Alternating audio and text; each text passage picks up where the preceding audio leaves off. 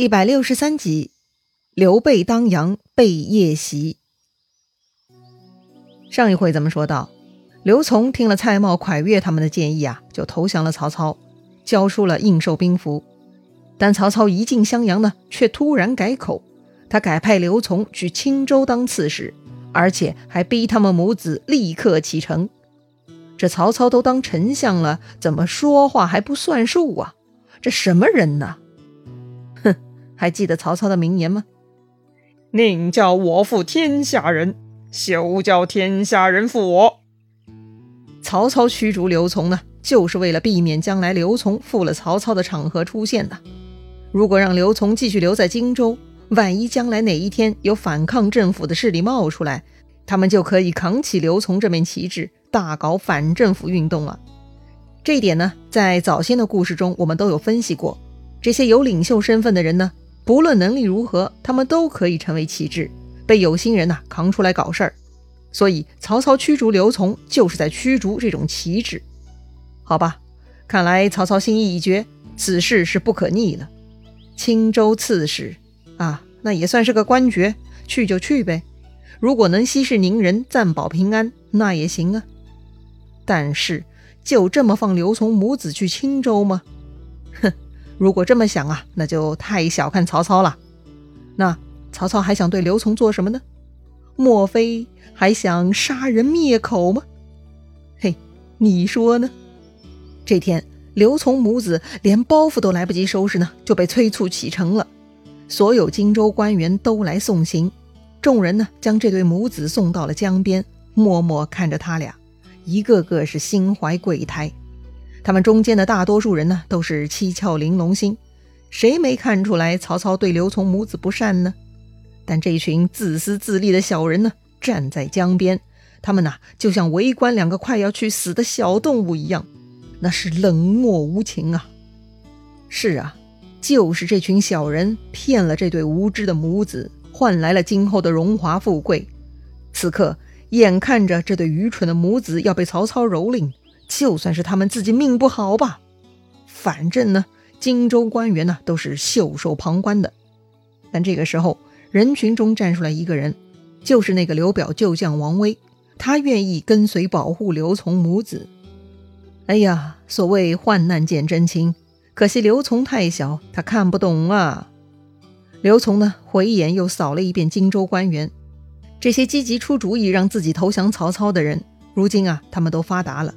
可是他们怎么没告诉自己投降后自己会被驱逐呢？再看看自己的舅舅蔡瑁，如今是镇南侯、水军大都督了，官位显赫，怎么也不为自己和母亲说句话呢？哎呀，这个刘琮一肚子苦水呢，也只能往自己肚子里咽了。刘琮最后看了一眼自己的故乡，转头踏上了背井离乡之路了。但是。非常不幸，这条路啊也没能走太远。突然，后面一彪军马追了上来，领头的是曹军大将于禁。哎，难道曹丞相改变主意了吗？刘琮母子满怀期待，等待于禁过来。很快，于禁追到了刘琮母子跟前。于禁大声宣布：“我奉丞相令来杀你母子，赶紧拿下首级！”当下，蔡夫人和刘琮都傻眼了。什么？没听错吧？这曹操出尔反尔，先是改变主意逼他们离开荆州，这会儿居然又要下毒手杀人！天哪，这是什么情况呀？蔡夫人，这个整天躲在屏风后面偷听，为了扶持儿子上位不择手段的女人，此时呢，面对于禁军队，却再也没有任何手段可以使出来了。蔡夫人是绝望了，自己所有的筹谋都白费了，辛苦了这么久，终于抢到了荆州之主的宝座给儿子，却怎料这都是在为曹操这个恶贼做嫁衣呀！更可恨的是，这曹操还要取了自己和儿子的性命，他该杀的弟弟蔡瑁还在享受荣华富贵呢，可他自己却要跟儿子共赴黄泉，到了地下。他还有何颜面再见刘表呀？哎呀，到了此时此刻，蔡夫人终于崩溃了，她只能抱着刘琮大哭啊。于禁呢是来执行任务的，他才懒得婆婆妈妈，他下令军士立刻动手。但这个时候，那个跟随保护刘琮的王威呢是看不下去了，他跳出来企图保护刘琮，可惜他寡不敌众，当场就被曹军给围杀了。接着呢，他们就杀掉了刘琮和蔡夫人，回去复命了。本来呢，于禁是奉命来取刘琮母子性命的，王威呢还是可以活命的，但王威中意。他忍不住帮刘琮反抗，就招来了杀身之祸。哎，可叹呐！王威是忠义的，可是脑子却不太好用，太迂腐，他成了莫名其妙的陪葬品。而蔡夫人呢，是恶毒的，她一向小人之心，落到如此下场呢，也算是咎由自取了。最可怜的人呢，就是刘琮了。本来呢，他也是聪明人，有些良知，但可惜身边没有一个有才能的好人。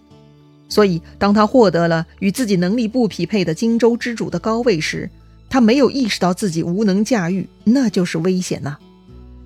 生活中、职场上也都是一样，在自己驾驭不了的位置上生存都是个考验呐，搞不好就成了众矢之的，情况就更凶险了。那杀掉了刘琮母子，曹操呢又下令要去隆中追杀诸葛亮妻小。是啊。前面诸葛亮设计将曹仁、曹洪的第一队打的是落花流水，曹军损失惨重。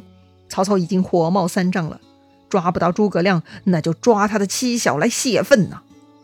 但是曹军怎么找也没有找到人。哎，这不废话吗？诸葛亮啊，他如果连自己的妻小都保护不了，那也太枉费他一世英名了吧？诸葛亮呢，他早早就将家人转移到隐蔽地方藏好了。没能杀到诸葛亮的家小，曹操就更生气了。但这个时候，荀攸过来提醒曹操，别为诸葛亮生气，丞相您还有更重要的事情得优先处理呀。这江陵是荆襄重地，钱粮都存在那儿呢。如果被刘备抢先占据，那就很难动摇啦。哎呀，曹操一拍脑袋，是啊，这么重要的事情居然给搞忘了。好，立刻集结大军向江陵出发。但是考虑上一次人生地不熟，在新野一带野战呢，吃了刘备很多苦头。这回曹操啊，有了经验教训，他必须得找熟人带路了。那找谁带路呢？哎，那必须是荆州本地军官嘛。曹操下令，要从襄阳诸将中选一个军官来带领曹军开道。很快，襄阳旧将们都过来集合了，等待曹操挑选。但是里面呢，却少了一员大将。荆州大将之一的王威呢，他跟着刘琮母子已经被杀了嘛，按下不说。另外一位大将，那就是前面跟魏延对杀的文聘了。哎，文聘此刻居然不在场，那怎么行呢？曹操呢，就派人去把文聘叫了过来，问他为啥姗姗来迟。文聘说呀：“为人臣，却不能保全主上的领土，我很惭愧，没脸出来见面。”说完呢，这个文聘就开始痛哭流涕了。荆州众人谁不是高高兴兴迎接曹操的？文聘这副模样倒是头一个。曹操呢，自然喜欢蔡瑁这种主动投降的谄媚之人，但内心呢，他更敬重文聘这种忠正臣子。看文聘为刘表痛哭，曹操不但不生气，反而嘉奖文聘。曹操感叹：“真忠臣也。”他就任命文聘呢为江夏太守，赐爵关内侯，让文聘引军开道。要说曹操这边办了这么多事儿，连刘琮母子都杀完了，诸葛亮家小也搜索过了，应该也过去好多天了吧？刘备带百姓是否到达江陵了呢？曹操探马来报说呀，刘备带着百姓走得很慢，也就在三百多里开外。啊哈，这个刘大耳朵！这回跑得也太慢了吧！曹操下令精选五千铁骑作为先锋，要求啊连夜赶路，限一天一夜必须追上刘备，其余人马随大军陆续前进。再说刘备，他带着十几万的百姓，三千多的军马，臃肿的人群是慢慢的往江陵走着。好多天过去了，关羽和孙乾去往江夏却了无音信，也不知是否跟刘琦说好了。诸葛亮呢有些不放心，于是刘备就让诸葛亮亲自去江夏搬救兵。估计刘琦看着诸葛亮的面子，一定是肯出兵的。想想也对，说不定刘琦就是害怕曹操而不敢来江陵的。要说服刘琦呢，确实得诸葛亮出马才行啊。于是诸葛亮就和刘封一起带五百兵去江夏求救了。这个时候呢，陪同刘备的就剩下简雍、糜竺、糜芳。这天呢，他们正走着，突然一阵狂风就在马前刮起，那是尘土冲天，遮天蔽日。刘备大惊啊，就问左右了：“这是什么征兆啊？”简雍呢，对阴阳之事有些研究的，于是他占了一卦。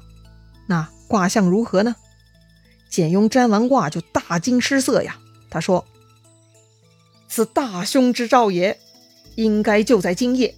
主公赶紧逃吧，不能再顾百姓了。”还别说，这简雍呢，是真的有两下子的。具体时间都已经测出来了呀，咱们推算一下，这曹操派出的五千铁骑，说好的二十四小时内要追上刘备，可不是很快就要到了吗？如果此时丢下百姓，刘备的三千兵呢，确实是可以迅速逃离的。刘备也相信简雍算的这卦，但是呢，他还是不忍心丢下百姓。简雍急了，对刘备说呀：“主公若还是留恋不舍，大祸就不远了。”但刘备呢，还是不听。他问：“前面是什么地方？”下面的人回答说：“前面是当阳县，有座山叫景山。”刘备就下令让所有人到景山驻扎。此刻，刘备心里呢，已经暗下决心，是一定不会抛弃百姓的。自己的成功呢，就在于民心。这回呢，刘备一定要跟民心同生共死。这天晚上。正值秋末冬初，凉风透骨。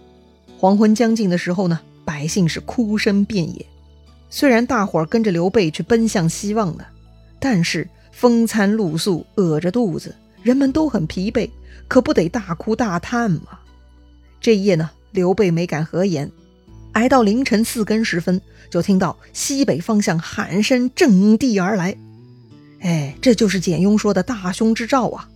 刘备赶紧上马。带本部精兵两千多人呢，前去迎敌。这跑了一天一夜的曹兵呢，到了这个时间呢，居然还是精神很好。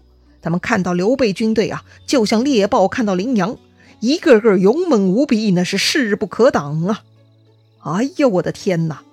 那刘备能否抵挡住这群曹军猎豹呢？